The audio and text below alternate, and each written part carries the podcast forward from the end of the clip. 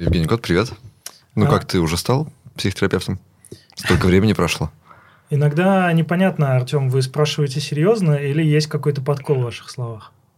Иногда и мне непонятно. Один мальчик кричал «волки, волки», и потом его съели. Давай дисклеймер. Давай дисклеймер. Уважаемые друзья, все, что сегодня вы услышите или увидите, является нашим частным мнением и абсолютно не является медицинским советом. Лучше обращаться к профессионалам и оставаться здоровым, счастливым и хорошим. А поскольку мы все еще полупрофессионалы. Мы даем полусоветы. With a grain of salt. В D. Salt. Блядь.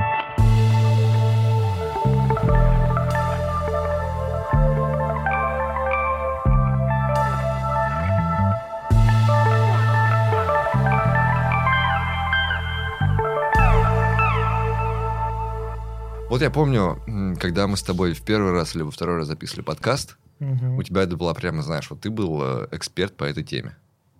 Айтишники, инфантильные засранцы. Да, все так. Так они не только были, они как бы остались. То есть не поменял свое мнение, да? А сейчас еще хуже стало. Еще Я хуже. тебе сейчас расскажу, почему. Ключевое решение в их жизни, в жизни айтишников, да, Мгм. переехать из страны, у нас был выпуск про это. Был.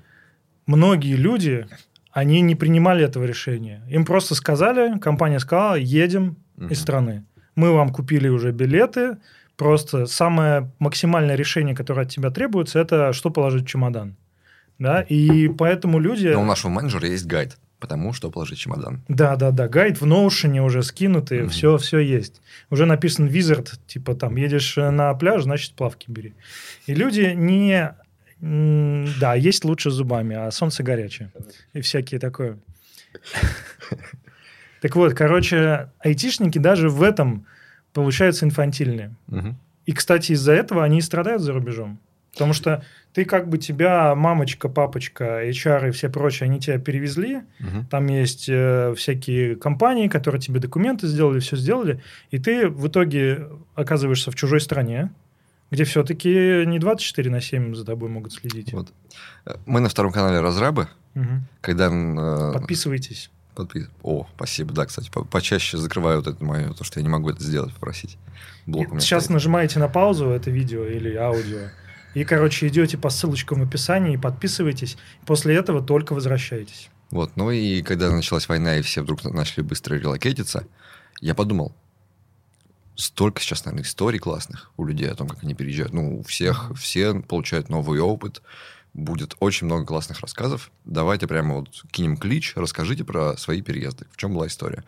Пришло много людей, начинают рассказывать свои истории, мы начинаем записывать выпуски, садимся с Антохой их монтировать, и они как бы все вот про это, ну, компания Ну, просто Меня сел, перевезло. мне пришло письмо с Да. оффером.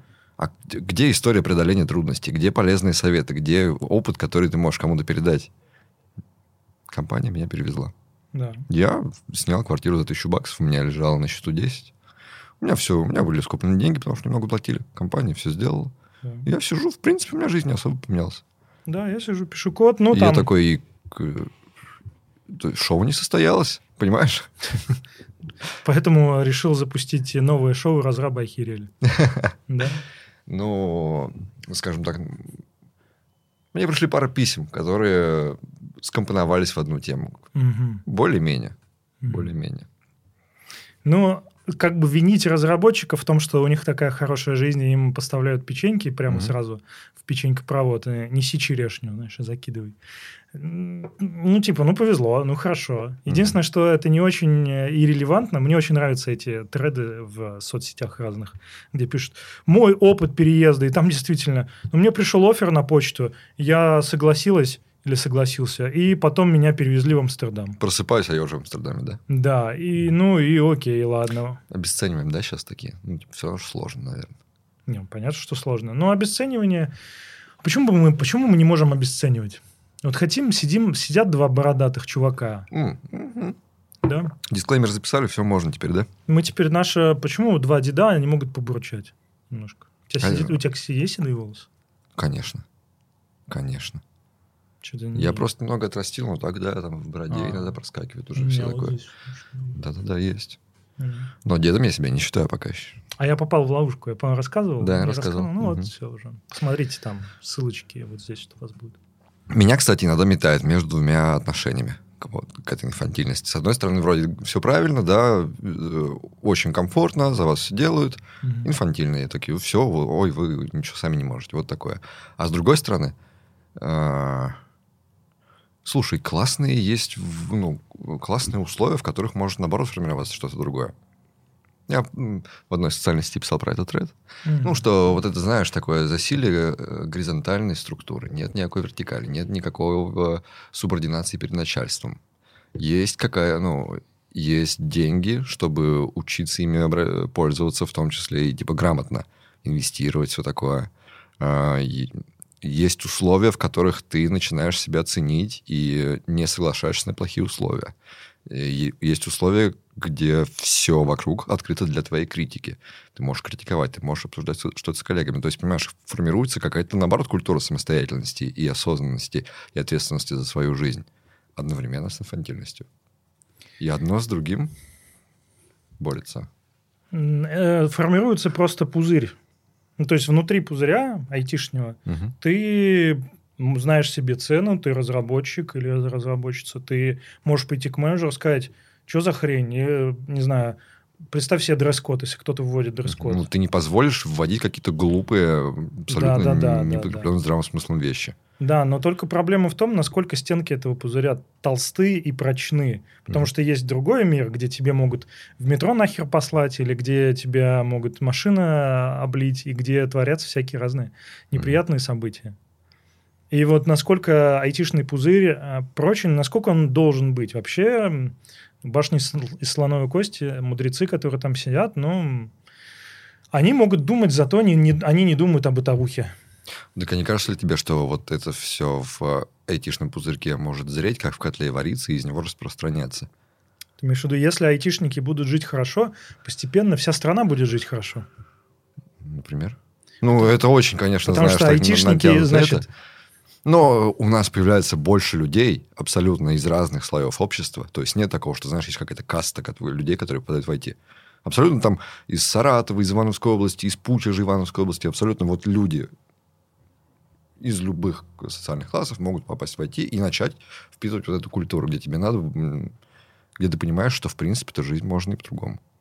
Но где в, можно не слушать дурацких начальников. но в IT тоже, тоже есть градация. Есть компании где-то там, да, Мгм. которые не очень, вот по нашим меркам, они не очень айтишные, да. Они Да. занимаются около айтишной фигней, но при этом у них все условия... Вот, по- почитай комменты. Многие люди работают на говноработах, в которых нет вот этой свободы, где можно делать, что хочешь, или еще что-нибудь. Очень много компаний, которые выжимают 5 потов из э, разработчиков.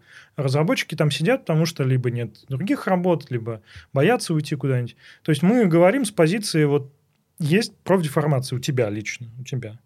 То, что к тебе на подкаст приходят самые топовые люди. То есть просто какой-то чувак, неизвестный никому, который сидит... Это что еще за предъява такая? Подожди. Нет, нет, нет. Ну, Подожди, дай мне договорить. Ну, в любом случае, приходят э, явно не последние люди. И, соответственно, ты общаешься со сливками э, айтишников, и да, они тебе говорят, у нас не, у нас такой фигни нет, ты что? А вот пообщайся с, э, с дном.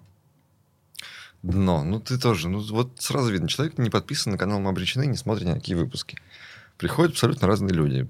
И известные, и сливки, как ты говоришь, и просто люди, с которыми где-то познакомились. Возьми- А приходи на подкаст. Ну, Я читаю постоянно письма, мне приходят письма. Хорошо, позовите на подкаст кого-нибудь, кто только начал, и который работает на самой, в самой говеной компании в мире. Пусть он вам расскажет, или она, а, как там дела делаются. У нас В была какой-нибудь очень глубинка и глубинке. айтишница с Липецкого металлургического завода. Ладно, уел. Я не смотрел. Я знаю. Вот и попался рассуждальщик. А люди вот эти, которые ты говоришь э, на, Они в этой комнате? на айтишном дне, э, их ты готов называть инфантильными? Или инфантильность это именно черта, которая приобретается вот в этом высоком IT? Ну, инфантильность, она происходит, конечно, из-за того, что ты, у тебя очень много чего обеспечено. Конечно, чем меньше тебе обеспечивает компания, Мгм. тем в целом у меня есть одна история. Один мой знакомый, он отказался от релокейта, э, его, ему предлагали relocate, там, по-моему, в Грузию. Угу. Он отказался. Он очень хотел в Европу.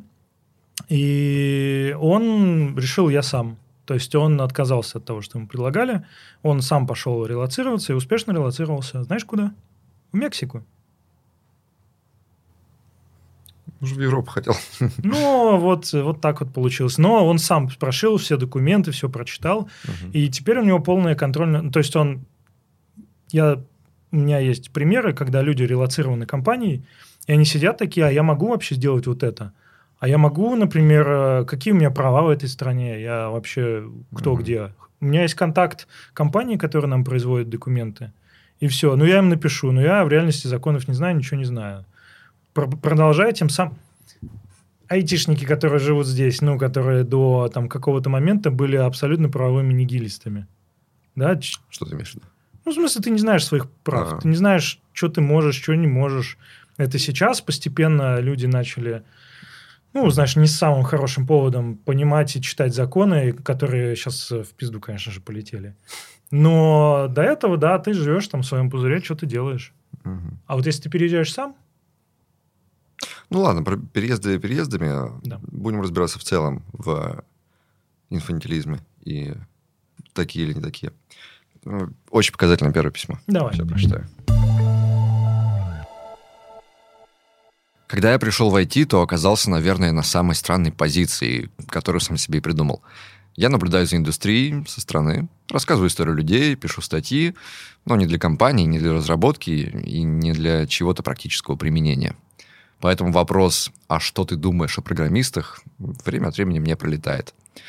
Сам я думаю по-всякому, да и разных мнений слышу и собираю довольно много.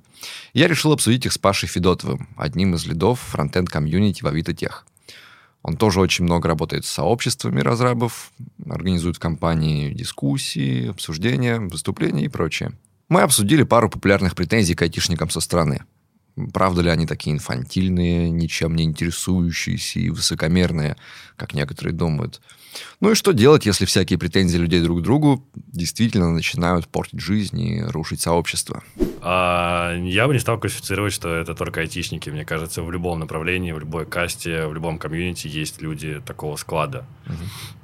Э, может быть, просто где-то их больше, может быть, где-то их меньше, но я бы не стал так классифицировать, что прям вот айтишники, они все инфантильные. Они абсолютно разные, это совершенно разные люди. Это люди даже уже на данный момент совершенно разных поколений. Там как минимум 4-5 поколений можно назвать тех, кто там совсем уже давно, типа начиная с 90-х и раньше писал прям именно в боевую, и тех, кто там только что выпускается. Эти люди в априори не могут быть одинаковыми. Я не согласен, что сфера деятельности может так сильно изменить человека, что он перестанет интересоваться жизнью. Угу. Звучит странно. Ну, смотри, э, вот комфорт IT-компаний. Это где тебе у тебя и в офисе тебя накормят, mm. и кофеечек бесплатный нальют, и зарплата выше, чем у всех в стране, там в разы, да еще и растет. Да еще и никакой у тебя субординации, начальники тебя не ругают. Э, не ругать за то, что ты опаздываешь в офис. Ну, все, живешь в полном комфорте. И не кажется, что это, например, развращает? Что люди такие начинают быть избалованными и раздражать окружающих, у кого таких условий нет. Да нет, комфорт скорее расслабляет, потому что никто не отменяет того, что у тебя есть всякие демо, что у тебя есть ретро, или какие-то могут быть LSR на тему того, что ты уронил прод. Как бы, а давайте посмотрим другую сторону медали. А как проходит разбор с людьми, которые там уронили прод, вы выкатили критическую багу или не уследили за своей работой? Мне кажется, это обратная сторона медали, почему-то про которую не было ничего сказано. Ну, ее же снаружи не увидишь, как там проходит. Но она есть. Вот пропадение могу... прода. Она есть. Угу. Она есть. Вот это еще, знаешь, такая фанатичная увлеченность своей профессией. Э, настолько, что, знаешь, популярные айтишники, медийные айтишники, mm-hmm. да, особенно это было там, может, пару лет назад, они такие говорили, что если ты после работы дома не садишься программировать над своим проектом, то программирование это не твое. Вот айтишник, он постоянно все изучает, его интересуют только технологии. Свободное время он проводит за изучением новых технологий и разработкой кода для себя. На работе он тоже только кодит и учится. Вот, вот все. Вот твой мозг заточен только под то, чтобы впитывать технологии. Mm-hmm. Все, если художественные книжки читать, братан, не трать время.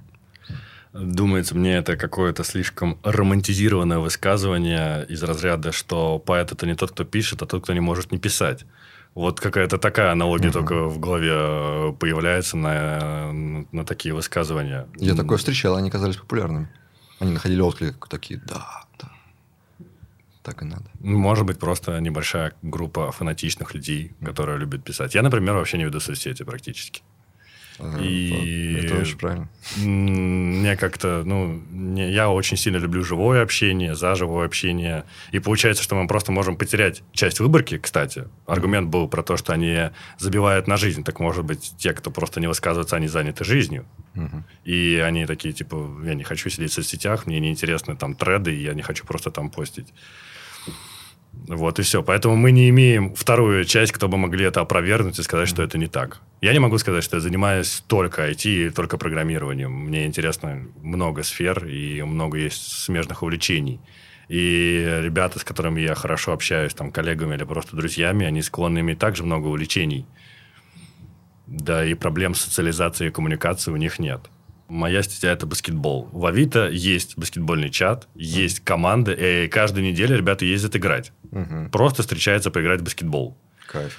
Э, не похоже это на людей, которые забили на социализацию Абсолютно. и занимаются только программированием. Ну, как минимум, 4 часа они тратят на то, чтобы поиграть. Час добраться, 2 часа тренировка. Ну, ты как человек, который организует комьюнити и разговоры внутри комьюнити, обсуждение всего-всего.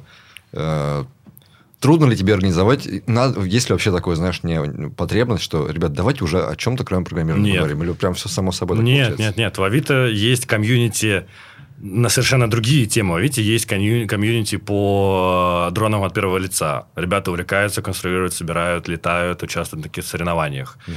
А, у Авито есть комьюнити про аниме просто аниме-просмотры на, в большой переговорке на проекторе. Групповое голосование выбирает, что посмотреть, mm-hmm. смотрят. Но оно сейчас немножко подзатухло, я не буду врать.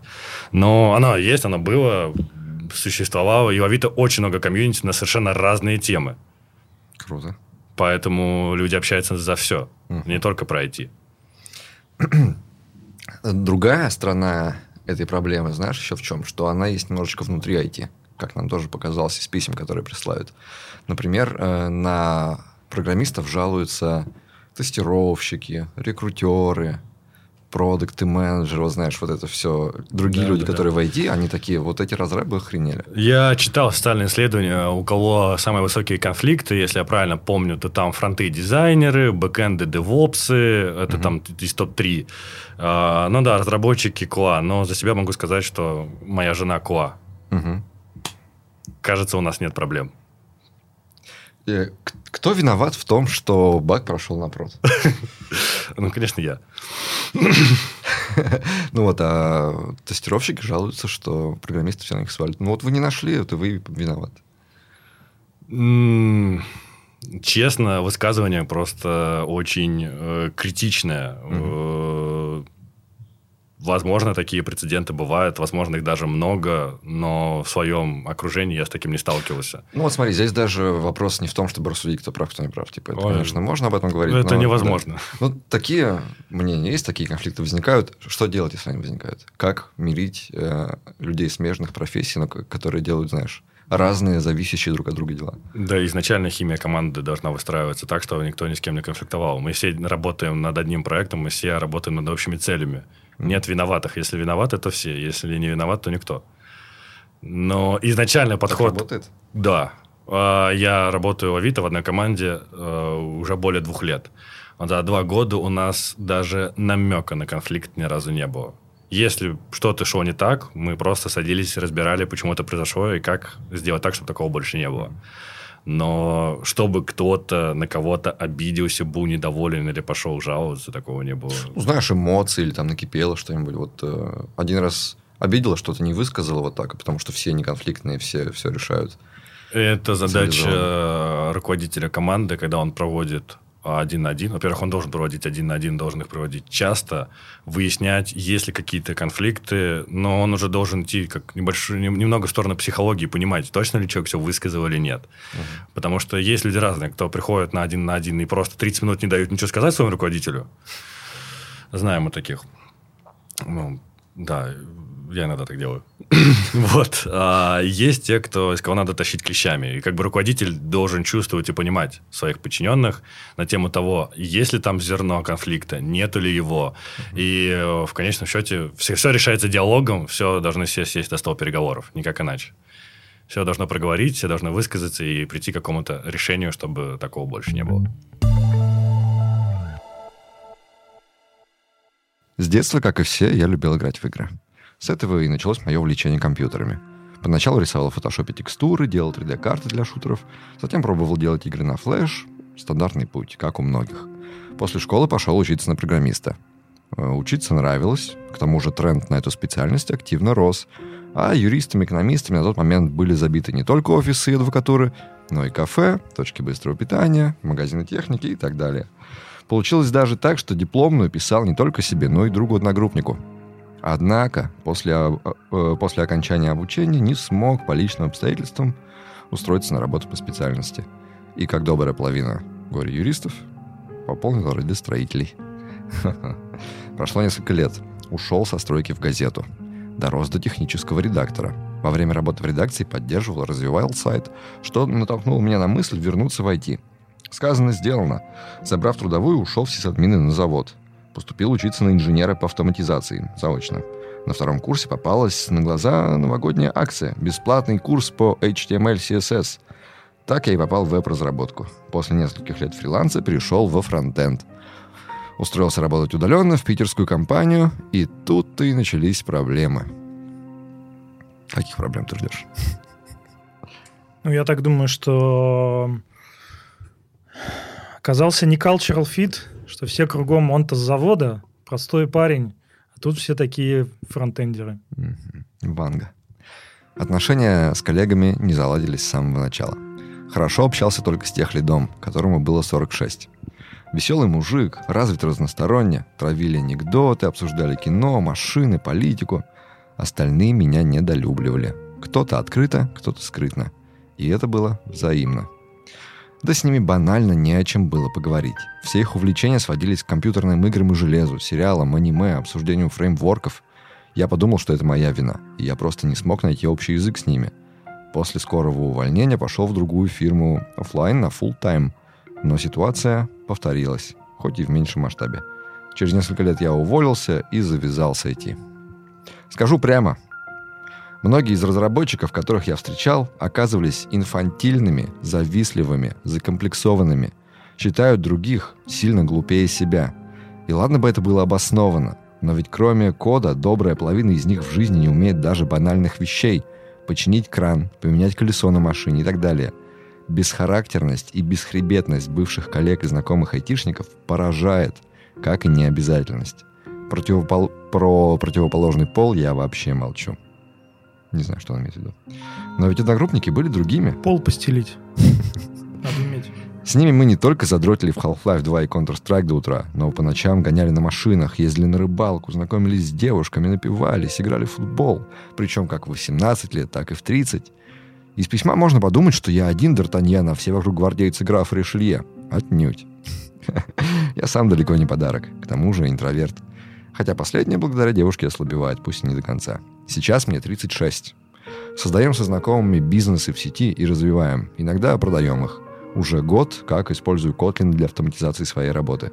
Написал несколько ботов, парсеров и программ под Android для личных задач. Нравится, проце... э... Нравится реверс-инжиниринг инжиниринг мобильных приложений. Хочу попробовать еще раз вернуться в IT как разработчик, но не могу. Нравится создавать что-то новое, писать код, находить дыры в приложениях, изучать, как они работают. Но как представлю, что опять придется работать с типичными айтишниками, желание отпадает. А на сайт ебаное IT лучше бы вообще не попадал. В итоге проблема есть, однозначного решения нет. Может открыть что-то свое, работать как фрилансер или найти возрастную команду, не знаю. Как мне кажется, главная проблема IT сами айтишники. Вот такое неоднозначное письмецо. Я, конечно, не Д'Артаньян, но почему кругом столько говна? Да? Да. Типа, ну, очень-очень хорошее письмо, мне очень понравилось, спасибо. Понравилось? Да, мне очень понравилось. Очень прикольная. Тут столько всего намешано, столько... Ну, они, а что вы, что вы, аниме там вот это, кто там аниме? Вот на тачках гонять, я понимаю. То аниме придумали. Вообще Cultural аниме. fit. Cultural fit. Не, не свитился, да? Да-да-да. Ну что, ну, сочувствую главному герою. Ну, видишь, он теперь э, поднялся, у него бизнес там свой, что-то продает, что-то на Котлине пишет. Мгм. Что-то топич. Ну, мнение прямое. Прямое, С чем хорошо. согласен, с чем не согласен. Ну, я оставляю за главным героем его право называть всех э, кругом неинтересными. Мгм. Действительно, может быть, э, неинтересными. Мгм. А айтишники разные есть. Но знаешь, почему, мне кажется, откуда вообще ноги растут? Я тебе расскажу историю свою. Давай. У меня поразительное количество знакомых. Я раньше, ну, когда я был совсем подростком, мы занимались ролевым движением. А, то есть это, Толкинисты. ну, Мгм. толкинисты, да, типа, может так сказать. Не, ну у нас была еще историческая ролевая история, где там... Воссоз- У меня был костюм шотландца 16 века. Вот. И, и поразительное Это количество... такой синий, типа, Freedom. Не, не, синяя это попса, это же из фильма, нет, отстой. Ах, хорошо. А, Мои познания здесь заканчиваются. Да. Ну, Поразительное количество вот людей из той тусовки стали айтишниками. Вообще, прямо чуть, ли, не- Мгм. чуть ли не все. И когда-то давно все это было так склеено, то есть была тусовка людей, которые... Было Фидо, Мгм. были какие-то локальные поинтовки, были какие-то локальные тусовки, были... И был такой прямо набор, ну, то есть я помню, Мгм. интересов. Это фэнтези какое-то, ну или фантастика, боевая научная фантастика. Потом а, были компы, и ты как-то там что-то умел, а, что-то делал. И это не было не то, что программирование, ты просто там что-то умел настроить, какие-то Мгм. сеточки. Потом постепенно люди начали применять это в жизни, стали вот этими админами, которые эти классические, да? Ну, это прямо классическая история. Но это Кто- уже, это это уже классика. прошло, Жень. Ну, все Прошло? уже. Нет, это- прошло. это ну, понимаешь, прошло. ты сейчас описываешь классического, не айтишника, не разраба, вот этот классический, знаешь, как это, нерд, нерд. Нерд. Любит комиксы, да, вот гик, нерд, вот это все, комиксы, свитер, там вот он такой весь одиночка, компьютерные игры, собирает, коллекционирует фигурки, э, аниме, Да. все прочее, Да. прочее, фэнтези, да-да-да, но это старая история. IT настолько выросло с тех пор, настолько куча разных людей пришла, что как бы интересы-то размылись. Размылись, да. Есть люди просто, ну, видимо, наш герой Мгм. как-то вот то ли ему повезло, то ли он немножечко через свою призму см- смотрит, да, что вот все вокруг такие, такие сики. Но сейчас, конечно же, айтишники не такие гомогенные. Да. Сейчас есть люди, которые увлекаются спортом э, Мгм. и любыми на свете интересами, тем же самым. Ну, просто у тебя в любом случае, хочешь не хочешь, ты проводишь очень много времени с компьютерами, Да. например. И у тебя все равно будут, например, люди, которые занимаются автосервисом, да, ну, они по-любому будут интересоваться тачками, потому Мгм. что, блин, это и большая часть их жизни. Окей. а, Но к нему я, давай попозже вернемся. Давай, давай. Про него еще пообсуждаем. Косточки перемываем потом.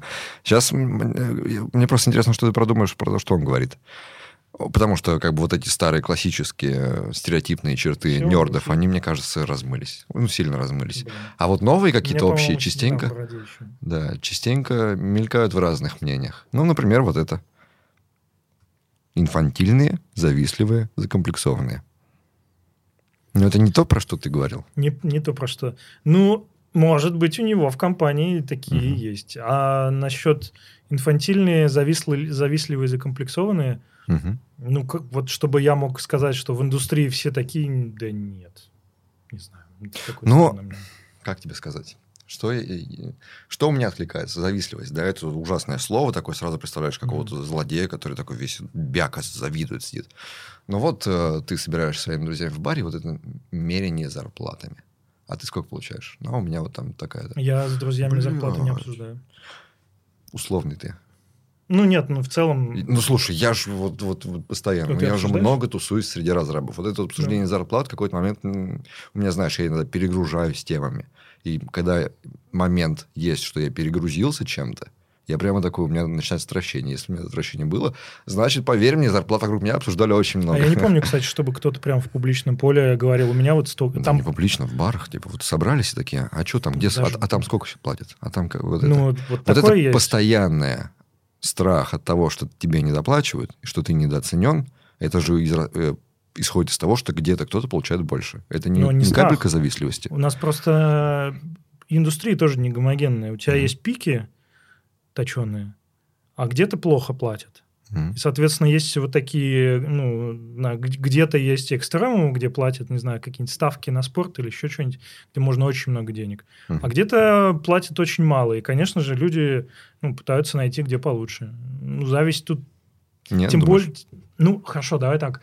Если ты работаешь в одной компании, то вряд ли у тебя прямо, ну, в разы отличаются зарплаты у людей примерно там похожих уровней. Мгм. Вряд ли ты завидуешь своему директору, ну, потому что он, э, не знаю, он просто занимается другим.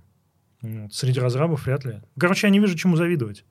Ну, вот в среде, например, г- часто распространено, что зарплаты нельзя обсуждать. И никто не знает, кто сколько получает. Да. И вот это как бы такая, знаешь, тайна, которая между вами в виде такого электрического напряжения как-то создается. А я специально не... Если ты разговариваешь со своим, не знаю, другом, коллегой или вообще просто незнакомым человеком, есть три исхода, если вы оба говорите зарплаты. Мгм. Самый нормальный – это когда у вас равная зарплата, да? Остальные два не очень. Либо один себя почувствует, ну, типа, почему, почему это так, почему это у меня такая маленькая зарплата. Либо другой себя почувствует. И, Мгм. Ну и все. Поэтому, мне кажется, озвучивать зарплату, пожалуйста, сколько угодно. Просто, ну, и чего? Вот, вот ты узнаешь, что я зарабатываю в два раза больше, чем тебя. И такой завидую, такой, «А, как это так, я же тоже умный. Потому что деньги, вообще-то, ну, субъективно. Мгм. подсознательно, они, конечно же, считаются мерилом успеха.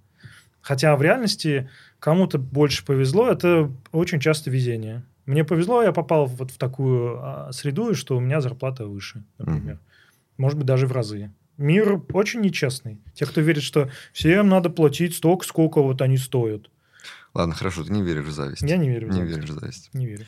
Понимаю. Но в айтишную культуру пришла медийность. Медийность. О, И медийность то есть, смотри, люблю. о, его зовут выступать. А он-то фигню какую-то толкает на этих своих. Вот лучше бы меня позвали Просто, выступать. просто какой-то этот бал- э, инфо-цыган. Да. Вот Бол- чего его все зовут? Чего его все слушают? Чего на него все Или подписываются? ее. Фига, ты меня смотри как. Да, у ее у нас Чё, есть. Надо было ему домой Вот, э, вот в подкасте сколько процент девушек пришло, приходило? Меньше, сильно меньше. Так получалось, да. Ну, видишь, о чем Но мы старались специально пере- это, ми- менять э, расстановку.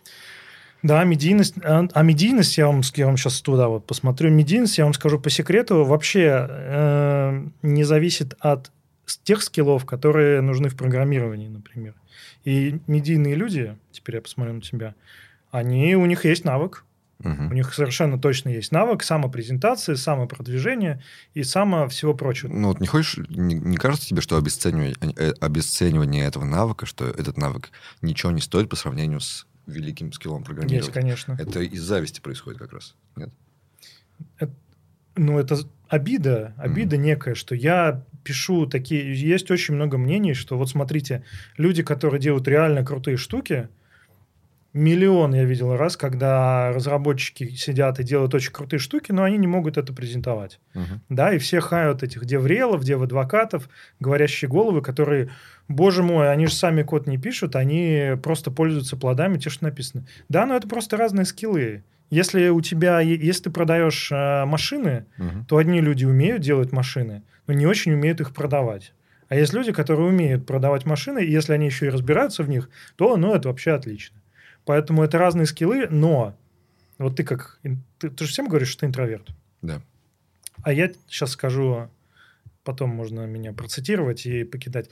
Мир сделан для экстравертов. Экстраверты добиваются большего. Но сейчас мир э, мне нравится больше. Сейчас мир все более комфортный для интровертов. Но все равно он э, экстравертирован. Ты продаешь себя, Мгм. ты весь активный, весь такой на показ, и ты добиваешься, добиваешься большего в том смысле, что медийность, э, ну, часто дает больше денег, Мгм. но не всегда. Ну, проблема... Я, я все про зависть, я все про зависть. Я все это понимаю, окей, прекрасно. То Завидуешь? есть здесь, в этом контексте, ты веришь в зависть? Такую, знаешь, прямо, которую можно на индустриально навесить, как вот прямо бич многих. М, Наверное, да. Наверное, да. Вот ты Филу завидуешь?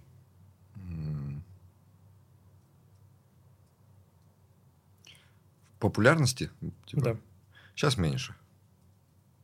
А раньше было больше. А, ну, когда только начинали, такой, типа, «М, блин, вот, вот он, это потому, что он разраб. Мгм. Вот он разраб, и его все любят. А сейчас я понимаю, ну да, все-таки, слушай, Фил выдает э, речи намного лучше, чем я, намного больше, чем я такой. Ну ладно, мне... То есть ты признал, признал я, я признал себя вторым игроком здесь и стало Мгм. проще, отпустил такой, да. А, Те, кто считает, что Артем э, должен быть первым игроком, э, поставьте лайки. первым, первому игроку приготовиться. Типа того. Не-не-не, все, тут э, роли сформировались, это нормально. Закомплексованность. Они закомплексованные. Вот у меня не щелкает. Я не, Что такое закомплексованно? Не знаю. Я тоже не знаю. Ну, откидываем. Вот это он прямо что-то нагнал, да, накинул зря. Не, просто если мы говорим про научное определение, то нет такого закомплексованности. Да, Мгм. у каждого есть комплексы, просто у кого-то они больше видны, у кого-то меньше, у всех есть свое.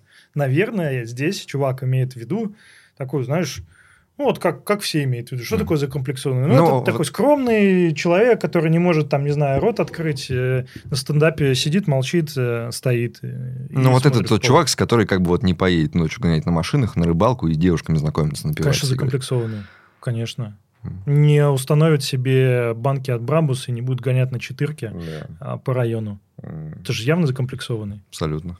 И не закатает себе лабаш в пятерку. Вот когда он говорил что-то противопро- про противоположный пол, я вообще, вообще молчу. Это, наверное, имел в виду, что они с девчонками знакомиться не умеют. Да, это же отвратительно, ужасно. Что за люди? как да? даже это Мгм. даже, даже не люди. Если ты не э, мачо, М. Вот здесь, как, как раз подкаст здесь меня немного профдеформировал, скорее всего, да. Потому что я не считаю, что мы сюда ведем какие-то сливки, что только лучших представителей, а вот то, что как бы сюда приходят более открытые люди, ну, потому что Вот чаще я- все равно, типа, просятся. Ну, я про это, наверное, и говорю. А, Да, наверное, сливки не в том смысле, что Мгм. люди, которые, знаешь, там, показательный срез верхнего перцентиля индустрии. По какому критерию? А, ну, это явно люди, которые открыты и... Более открытые, да. и Более попадая в эти да. тусовки, ты видишь э, классных, открытых людей, такой, в смысле, закомплексованные. Это вообще вот не те нерды из двухтысячных, про которых говорят в классике. Что Да. вот это вот ролевики, фэнтезивики. Я, кстати, так как э, много с конференцным миром общаюсь, Мгм. есть э, очень прикольный типаж людей, которым мне, например, натурально выступать на сцене. Ну, мне нравится это. Я, не знаю, там а, в актерские курсы проходил три года. Да. Мне когда было 17 лет, я пошел Интересно. на актерский курс, три года занимался Мгм. этим. И, ну, мне просто нравится, мне натурально это. Я, мне это легко делать. Есть люди, которые, которым вообще это не натурально. Они выходят на сцену, у них сходит пять потов, они не могут два слова связать, но они выходят. И я всегда вот в шоке от таких людей. Они прямо эм, себя преодолевают. И, кстати, могут много достигаться. У них свой специфичный стиль Мгм. есть, э, если мы говорим про технические доклады, но они могут очень круто выступать. И это такой...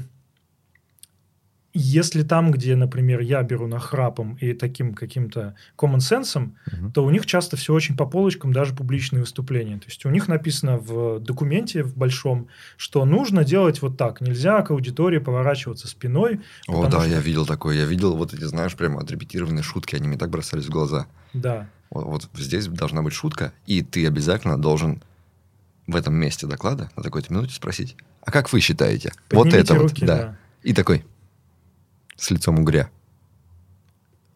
Мурена, знаешь шутку, которую сказала? Но, но здесь тоже можно достигнуть э, успеха, потому что здесь тоже Конечно. можно отточить. Конечно. В общем, э, long story short, в э, закомплексованность как что-то дженерик, возможно, наш маскулинный мачо-герой просто путает незаинтересованность в тех вещах, которые ему нравятся, Мгм. И вот он называет это закомплексованностью. Типа, ну как, тебе не нравится... Эм, меня, меня опубликовал журнал «Максим». Знаешь, такой? Тачки, де- вот эти вот э, часы, всякое такое. Я все ждал, когда уже они это сделают. Наконец-то. Очень долго они тянули с этим. Вот. Ты рожден для него. Я даже знаю, это комплимент или нет, потому что, ну, журнал «Максим» нынче... Ну, это едкий, завистливый комментарий, потому что меня не взяли журнал Максима. Я такой А. думаю, дай-ка я такой, типа, пофигистически тебя подстебну. Так вот, э, ну, журнал «Максим» нынче не очень моден, если Мгм. так честно сказать, среди... Конечно. э, Да вообще скатился уже. Я не знаю, чем ты гордишься. Так вот, к чему, к чему это я? Это все про систему ценностей. Есть система ценностей ам, одних групп населения. И представь себе, что у тебя есть просто круги такие, да? Мгм. Они центрируются вокруг чего-то. Есть э, субкультура машин, например. Если типа, мне, мне интересны машины, я смотрю каких-то автообзорщиков, автоблогеров. Ну и в целом я вижу вот эту всю субкультуру, которая вокруг этого формируется. Этот круг может быть э, немножко перетекать, пересекаться с, э, с еще какими-то. Но все равно вот эти ценности, они, чем ближе ты к столпу, к середине этого круга, тем ты более ярко выражен. Представь себе металлистов, да? Мгм. Есть люди, которые просто слушают ну, музыку, да, как металл им нравится, но они, например, не будут носить бандану, а торбы с лицами музыкантов, которые уже вытянулись от времени, такие вот эти все. Вот. Знаешь, я вот чувствую, что здесь есть что-то большее, чем несовпадение по интересам. А вот эти вещи, типа инфантильные, завистливые, закомплексованные, эти, оно вот такое, знаешь, он не довыразил свою претензию, потому что это не та претензия, с которой ты прямо будешь уходить и зайти, и Мгм. прямо, даже если тебе нравится сам процесс программирования, ты такой, я больше не пойду, да, потому что там Мгм. вот эти люди. Ты, ну, это не такой силы преграда, не совпадение по интересам с большинством. Ну, не такой силы. Здесь что-то большее. И он просто, кажется, недовысказал. И я вот в одной социальной сети На попи- пописывал тут всякое. Ну. И то, что я пописывал, начинало вылетать вот на, знаешь, за пределы пузыря. Если больше 500 лайков, то типа надо того, сразу для, мутить. для неайтишников. И вот Мгм. приходили неайтишники и высказывали гораздо прямее многие вещи, которые тогда под вот тяжестью, вот это знаешь, когда на тебя сваливается критика, ты начинаешь тоже все генерализировать, что вот все люди не любят айтишников. Вот я думал, что абсолютно все люди вне IT как будто бы прямо ненавидят айтишников. Сколько я про себя услышал. Обоссанный недокодер, мамкин фронтендер. Подожди, давай, Еу. давай по, по ролям сценку. Смотри, я говорю айтишники, ты Мгм. говоришь охуели. Или наоборот, Как я говорю, что? охуели. Давай, Давай, в камеру. давай. Айтишники, Охуели. Вот это я слышал постоянно. Айтишники охуели. Этим айтишникам вообще нахер бы уже интернет обрубить, чтобы они ничего не писали. Очередной трет от айтишников. Господи, почему айтишники в России такие тупые? Абсолютно потеряли связь с реальностью. Вот, то есть наслушался говна. И от этого говна создается впечатление, что реально люди ненавидят айтишников. Айтишники что-то посмели вякнуть. Да вы вообще идите в жопу. У вас, например, что на вас свалилось это ваше дурацкое богатство незаслуженное. И вы тут еще из себя кого-то строите. Знаешь, то есть было такое ощущение, что прямо и толпа хочет раскулачить айтишников. Но этот э, салат можно по, по частям раскрывать. И, конечно же, во-первых, любые замкнутые субкультуры не очень любят, которые особенно отличаются, да. Мгм. Как раньше были под- поклонники музыки какие-то, еще что-нибудь. То есть любая субкультура, она сразу по определению, она против широких слоев населения. То есть она на то и называется субкультура, да, у тебя кружок по интересам. И, конечно, айтишники, чем они еще раздражают? Это их деньги, Мгм. это непонятность их, непонятно, чем они занимаются. Плюс еще есть одна такая штука, что компьютеры сейчас везде, да? Мгм. Ну, ты не можешь без этого. Девайсы, соцсети, все на свете. И поэтому это люди, которые разбираются в том, что ты используешь каждый день, при этом ты без этого не можешь. Мгм. И при этом они еще активно видны. Например, почему люди не хейтят врачей? Так, Почему? почему? Знаешь? Нет. Потому что э, врачи в целом не настолько видны, и они... У нас есть одна вещь, раздражающая в нашем IT, любимом. Как только ты начинаешь в IT разбираться, ты Мгм. автоматически намапливаешь... Ну как? Если я разбираюсь в компьютерах, значит, ну, наверное, и... э, Айтишники, эксперты во всем. всему, да. Эксперты по всему. Это, конечно, раздражает. Раздражает. Меня тоже раздражает очень сильно. Мгм. Когда айтишник пишет тред, ребята, я вам сейчас расскажу, как правильно срать. Потому что, потому что. Такой тред был. Ты его придумал или ты читал? нет, я его придумал. Ну, наверное, он был, Он был, был. да. А, ну вот видишь. Ну, он, может быть, конечно, он был ироничный, но он был. Плюс еще в нашей любимой соцсети на Т Мгм. в Твиттере. Там, конечно же, поощряются. То есть это вот эта обратная связь, когда ты ставишь лайки, ты видишь, что люди лайкают, и ты начинаешь писать все больше и больше, все больше трюизмов. И очевидных вещей, но просто лайки ставят, потому что в Твиттере, когда ты... Самое главное, например, деформация. Люди, которые скроллят, они долго много не читают. Они обращают внимание на яркие такие однострочные комменты. То есть, чтобы м, лайк получить, тебе нужно писать максимально простые, ну, как Ну, я понимаю, типа, здесь само, как сама платформа, это уже сообщение, это да. уже стиль. То есть, она заточена под это. Но я все равно считаю, что это некое отражение, показатель того, что, в принципе, существует и вне социальной сети, естественно. Но не только там существует это раздражение. И когда на меня валился все это, а я даже не айтишник, типа я не программист. Хотя, ты уже айтишник. Да. Все, ты, нет. А типа все. Айтишник не, не, знаю, не равно Рассказал что-то про IT, да, ну вот я там... Ты айтишник, все. Кода макака, вот это все, вот это все на меня сыпалось, да. И я такой думаю, ну хорошо, я сейчас обижен, зол, и не хочу все это больше впитывать, но неужели нет дыма без огня? Но вот это все равно, вот эта экспертность по всему, раздражительность, это же как бы... Снобизм. Ну, не то, что они себя это придумали, это раздражает только их, а мы такие, на самом деле, белые пушистые. Мы. Да. Все уже, все, айтишник. Все, мы. Вот не, это ну... есть же высокомерие от того, что ты, вот эта экспертность во всем, она рядом с высокомерием ходит. Ну, просто это та вещь, э, еще Пелевин писал, что деньги искривляют реальность. Угу. Если у тебя зарплата в 10 раз выше, чем у среднего человека угу. в России, ну или там в любых других городах, то, конечно, у тебя крышу срывает. Я наблюдал, как людей хантили. У меня в, в МГУ племянник учился на матмехе. Угу. Или мехмат. Там я все время путаю, если с ПБГУ, да, и там, короче, матмех и мехмат, неважно. Все, Ладно. забыли. Короче. И Хочешь, он... вырежу? Не вырежешь же. Хрен с тобой. Я, мне не страшно сказать, что я что-то не помню. Короче, и он рассказывал, как их хантили э, в банке во всякие, чуть ли не там со второго курса самых умных ребят хантили, и им сразу на гора клали какую-то нереальную зарплату. Ага. Да, даже те же самые программы, например, из ИТМО ребят хантят. И прикинь, тебе 18 лет. Тебя за тобой охотятся айтишные компании. И говорят, давай мы тебе будем платить. И там зарплаты, ну, большие и тебя вот та же самая инфантильность холит, лелеет. А 18 лет или там еще раньше, ты даже еще, не знаю, от мамки не успел съехать, и ты от мамки съезжаешь к HR под, под, под, под бок. Угу. И, ну, это вряд ли формирует прямо цельную личность. Да. И вот эти деньги, они, искривляя пространство вокруг себя, они даже из самых осознанных в мире людей могут сделать сноба. Деньги, я согласен, но я, мне кажется, деньги все равно чуть-чуть побочные. Потому что деньги были не всегда, деньги появились недавно. А вот сама какая-то, ты знаешь, образ айтишника высокомерного, одновременно с закомплексованным существующий, да, оно, знаешь, как будто бы... Вот ты получаешь какое-то знание, которое, как тебе кажется, другим недоступно. И это знание, оказывается, очень ценится. И это знание может получить только какой-то человек особого склада ума, логичный, рациональный, сконцентрирован. То есть, вот, понимаешь, это для многих людей кажется, что я родился программистом. Мне достались таланты, которые в этом обществе очень ценны. И ты такой... Хм, Кстати, отсюда я очень, хорош. очень интересный психологический феномен происходит. А, то, что люди защищаясь, да, у них есть синдром самозванца угу. внутри, внутри пузыря. То есть они когда внутри, они такие, блин, да я что-то ничего не знаю, я смотрю на там людей, которые приходят на самый великий в мире подкаст «Мы обречены» и рассказывают такие штуки крутые, угу.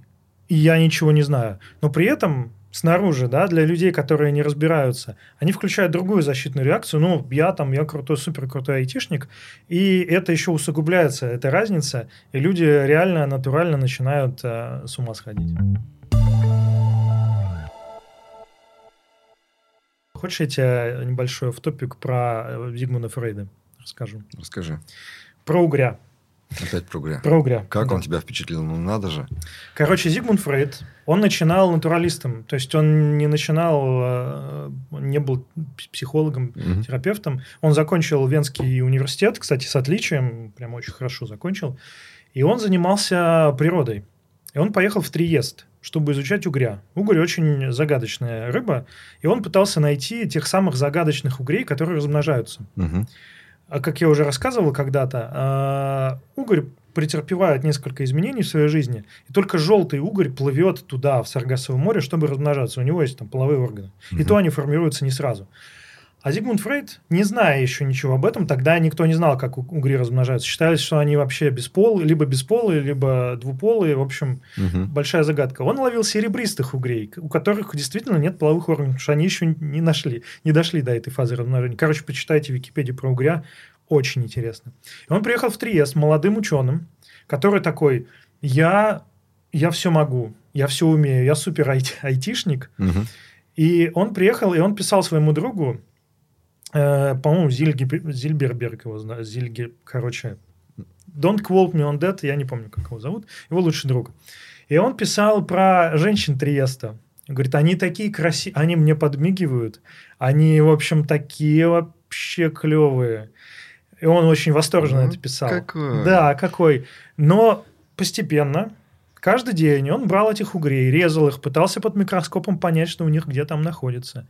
И он все больше и больше фрустрировался. И тон его писем менялся. Он уже перешел, называя этих женщин э, «las bestias», эти бестии. Ага. Они... И он, это было видно из писем, он пытался в себе сделать образ такого холодного ученого, который не обращает внимания на всех этих. А он был молодой парень, ему сколько там лет было Ага.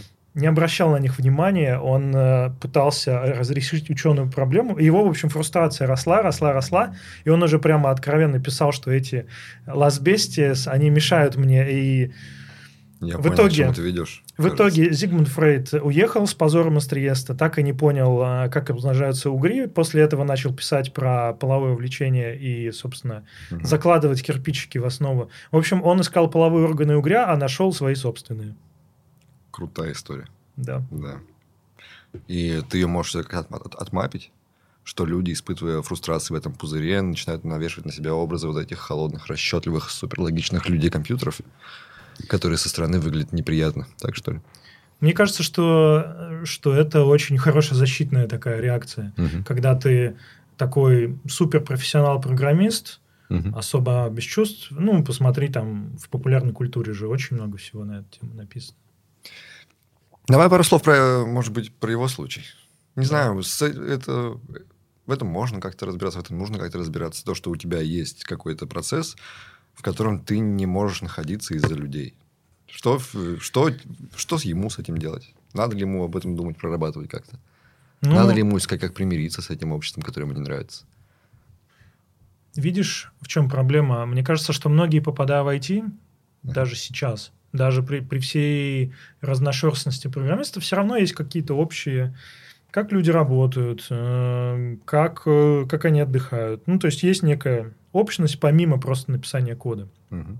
да, и тем более масс-культура айтишная, да, что ты должен знать? Ну, типа, как это ты не можешь на питоне скрипт В написать? смысле ты разговариваешь про футбол и женщин на перерыве, а не про фреймворки? Ну, типа того. Э, Плюс еще, помнишь, мы говорили, что каждый себя сравнивает с каким-то воображаемым золотым айтишником, который Мгм. какой-то непонятный сидит на троне. Ну, то же самое, да, блин, ну, надо... Поп-культура-то такова, что нужно интересоваться фреймворками. Ну, и, короче, и люди, попадая в эту среду, Мгм. они либо оставляют себе свою само, самостийность, они такие, все, мне это неинтересно, я работаю. Но это очень сложно. Это прямо... Ты попадаешь в агрессивную среду, которая тебя пытается сточить, как-то обтесать. И ты либо такой, нет, я вот останусь, какой я есть. Это очень сложно. Либо второй вариант, тебя начинает потихоньку, ты начинаешь как бы мимикрировать в такого айтишника, да, как Мгм. хамелеон, ты такой попадаешь, все вокруг такое, и ты такой. Либо ты не выдерживаешь и говоришь, я, я хотел бы оставить себя, свои интересы, свои увлечения, Мгм. не готов подстраиваться, и я вообще всю эту вашу среду замечательную айтишную имел в виду. А возвращаясь еще к, э, к нашему первому письму, да, когда чувак э, ну, ну, не влился, ну, не смог. Мгм. Мне кажется, еще есть такая история, она еще остается. То есть, помнишь, э, субкультуры, когда ты, если ты металлист, ты носишь э, цепи и татухи. И, Некие признаки своего. Да. с- да, то есть система ты свой- должен себя как-то обозначить, что ты тоже принадлежишь. Да, что ты тоже принадлежишь. В IT все не так плотно, и постепенно все это размывается, постепенно становится больше людей, которые, ну, не такие. Но она все равно так подспудно есть. Все равно есть, как мне кажется, некий cultural такой уровень, который, конечно же, это как э, горы долины, да, ты приходишь, э, не знаю, какое-то у тебя есть плато, где более-менее все, все похоже. Есть где-то огромные горы, где, которые другие. Но в целом, в среднем есть эта система свой-чужой. Есть, а вот видишь ты в метро чувак с этим...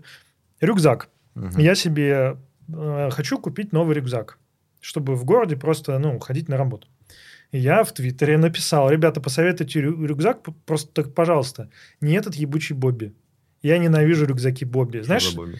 ну, такие, которые XD-дизайн, которые с такой плоской спинкой и у которых еще молния на спине. Ну, стандартно. Ну, все, короче, у меня сейчас признак свой прямо отваливается, да, уже. Я не сику в рюкзаках. Ну, это, это самый стандартный айтишный рюкзак. Ага. Вот если ты видишь человека в метро с таким рюкзаком, это айтишник, потому что нормальные люди не носят такие рюкзаки. Я в Твиттере написал, посоветуйте, посоветуйте мне рюкзак, только не ебучий Bobby. Каждый третий пишет, бери Bobby, отличный, просто супер рюкзак. Так вот. Так вот, кстати, ну да, э, это такая некая система, ну, не свой-чужой, но вот примерно... примерно да, конечно, она есть. Ну, кому ты это рассказываешь? Когда я пришел э, на Frontend Weekend случайно попал туда, вот такой, uh-huh. типа, вылетел гость, такой, ну, Тем, ну, давай ты посидишь, поговоришь чем-нибудь. Один из вопросов. Чувствуешь ли теперь ты здесь себя своим? А чувствуешь? Нет. Нет, то есть ты Нет. чужой? Да. Вот эти два... Или другой вопрос, знаешь, да, там приходит, ой, слушай, а расскажи, вот как программисты выглядят со стороны. Вот как вот, что ты, человек извне, не свой, думаешь о нас, как мы для тебя выглядим. И ты начинаешь что-нибудь рассказывать. Ну, вот вы такие, вы такие. Ой, как интересно, смотрите, как человек из внешнего мира, из, не, из пришел в наш пузырь и такой тут да, делает да. выводы, помогает нам посмотреть на себя со стороны. Ну, что это за свой в жопу? Мне кажется, что эта история, она, она же в том числе, каждый себе в голове делает это разграничение. Угу. Да, встречая любого другого человека, ты начинаешь потихоньку, ну, типа, какие взаимоотношения с ним строить, как. То есть мы там, не знаю, разделяем общие ценности, или мы совсем на каких-то разных полюсах, или еще что-нибудь. И это очень сложно от этого избавиться. Есть такие байсы. Угу. Вот огромное движение э, в Америке, при европейском найме, чтобы полностью исключить любые байсы при найме. Та же история в, в больших FAANG -компаниях, там огромный процесс э, найма, и каждый нанимающий отвечает за какую-то малюсенькую, один там за алгоритмы, другой еще что-нибудь, и при этом тебе запрещено задавать личные вопросы. Тебе запрещено спрашивать, где человек учился. Угу. Потому что это сразу bias, если он учился в MIT, в Принстоне или еще где-нибудь. Вау. Значит, вау. А если он скажет, я вообще, у меня нет высшего образования, ну, типа, блин, что-то не, не свой круг. Я, конечно, личный вопрос не так представил. Ну, это, это считается уже тоже личным вопросом. Личный, тоже личным вопросом. А у и... нас же это типа прямо надо обязательно написать, где ты учился. Это вот должно быть прямо вверху, да? Ну, у нас, с другой стороны, не так э, это и показательно, потому что у нас, ну, у нас есть такие очень привилегированные mm-hmm. университеты, но в целом, особенно для IT, это не настолько важно. Я себя в юности чувствовал ущербно среди людей, которые получили охеренное образование в крутых вузах. Да? Да. Ну, когда я при... жил в Москве и был среди людей, которые из высшей школы экономики, МГУ, исторический факультет, факультет журналистики, вот всякой такой вот. Они, mm-hmm. вот, они были очень, казались мне прямо умными, сверхинтеллигентными. Да не казались, они реально такими были. Такого ну, реально, можно. тут как бы без херни. Очень образованные люди, очень умные люди. И мне прямо было э, чужой. Ну, кстати, на тему тоже свой-чужой и вот этой вот культурной истории – меня даже в школе был, да и в книжках, вот есть э, стандартные латинские выражения. Сик транзит глория мунди, так проходит э, слава мирская. Не знаю, et tu брутус. Или, ну, угу. какие-нибудь такие, да. А, что-то я в нашем любимом твиттере написал, оказалось, что многие люди даже самые популярные крылатые выражения латинские не знают. Типа там был, мне очень понравился коммент, ну мы что, врачи что ли? Угу. Нахрен нам латынь? То же самое с культурным кодом, да, ты прочитал в детстве вот такое количество, по школьной программе тебе даже задавали, ты «Война и мир», «Небо Аустерлица над тобой» и вот эти все истории. Но при этом есть люди с другим культурным кодом, да, и ты такой, блин, ну нам о чем нам говорить? У меня в универе преподавательница по мировой культуре прогнала дев- девочку с зачета э, за то, что она не читала «Красное на черном». И сказала, тебе нельзя иметь детей, пока ты не прочитаешь эту книгу. Не в шутку, а прямо очень злобно на нее кричала. Подожди, красное на черном это, Стендаль. это Алиса. «Красное на черном». Да, да, да. Или «Красное и черное». Ну, короче, понял. «Красное, черное, Нет, стендаль». нет. Красно-белое. Кстати, отличный магазин. Напишите нам, э, если вам нужна реклама. Я вот подшучивал на тобой, когда своими латинскими этими козырял. Ну, да не Нет, не козырял я. подшучивал. Ну, а Нет, я культурнее. Короче, это все, все такая невысказанная история, которая все равно будет жить в наших головах, и она живет в головах и нанимающих, и в головах разработчиков, и ты поставишь, э, например, люди не очень вкачанные в обнаружении собственных мозговых э, м, байесов, Мгм. предубеждений. Ты почему, например, собеседующих нужно обучать, тех, кто собеседует? Потому что они могут посмотреть на человека, подсознательно такие, это не наш, что-то не то. А оказывается, Мгм. просто человек выглядит другому, по-другому. Не знаю, пришел в рубашке, на в выглаженной рубашке на собеседование. И без рюкзака. Как Без рюкзака. Бобби, Бобби. да. Ну, типа, ну, это не... Что там спрашивать уже, все. Начнут валить. А придет другой чувак, который выглядит как нерд, знаешь, вот Мгм. такой классический. Такие, не, ну он, наверное, знает, да, сто пудов. Ты посмотри на него. Да. В И то- очках еще. То же самое происходит и с, и с девушками, да. Если, там, не знаю, 20 лет назад войти, ну, или 10 лет назад, тоже так, женщины в нашем этом IT нет. Сейчас, конечно, ситуация справляется, но, тем не менее, вот эти вот системы свой-чужой, они в нашем голове, в голове, они с рождения, и еще наш рептильный мозг привык. Нужно бежать, нужно не бежать. Короче, возвращаясь ко всему этому. Айтишники – субкультура. Хочешь Я ты этого или нет? говорю. Давно об этом говорю. Это реально так. Реально И, и у тебя, попадая в эту субкультуру, есть три опции. М, Быть с ними наравне, в том смысле, что примерно так, ага, значит, нужно вот это, вот это, вот это. И это может тебе в целом зайти. Особенно если ты попадаешь в молодом возрасте, когда тебе еще не сформированы твои интересы, такой, ну, вообще прикольно, интересно. Как раньше было. Металлисты против рэперов за школой дрались за гаражами. Типа того. Сейчас за- собрались айтишники и пошли журналистов бить. Да, ну что там бить-то? А, Вторая твоя опция это сказать, нет, мне эта субкультура не нравится вообще, ну никак, ну не, не мое. И быть исторгнутым из этой системы, уйти, и, ну в целом. И третье это оставаться в ней, быть недовольным, э, быть несчастливым, но оставаться, потому что ты, наверное, мазохист. Следующее письмо. Я училась в ВУЗе. Надо было пойти работать, чтобы было на что жить. Так я попала в один международный банк, где постепенно выгорала в течение нескольких лет. Причины? Низкая мотивация у команды, использование ненужного легаси, стрёмные технологии и в целом скучная, никак тебя не развивающая работа. При этом ЗП платят сильно выше рынка, и ты в какой-то момент становишься заложником хороших условий и плохого всего остального. В общем, я дотерпела до момента, когда я физически уже тошнила от работы, и в новогоднюю ночь нашла психотерапевта, которая мне помогла вернуть любовь к IT, хоть уже и совсем другую. Основная проблема была в сильнейшем синдроме самозванца, граничащем с полным обесцениванием себя и местами самоунижением. В ту же копилку добавилась дискриминация QA разработчиками. И то, что ты всегда считаешь свою работу какой-то второсортной. Поэтому я была уверена, что куда бы я ни, ни попала, это не моя заслуга, а удача. И вообще любой так сможет. Э, тем более, это же не разработка. С тех пор мне удалось взять эту проблему под свой контроль и много чего нового осуществить.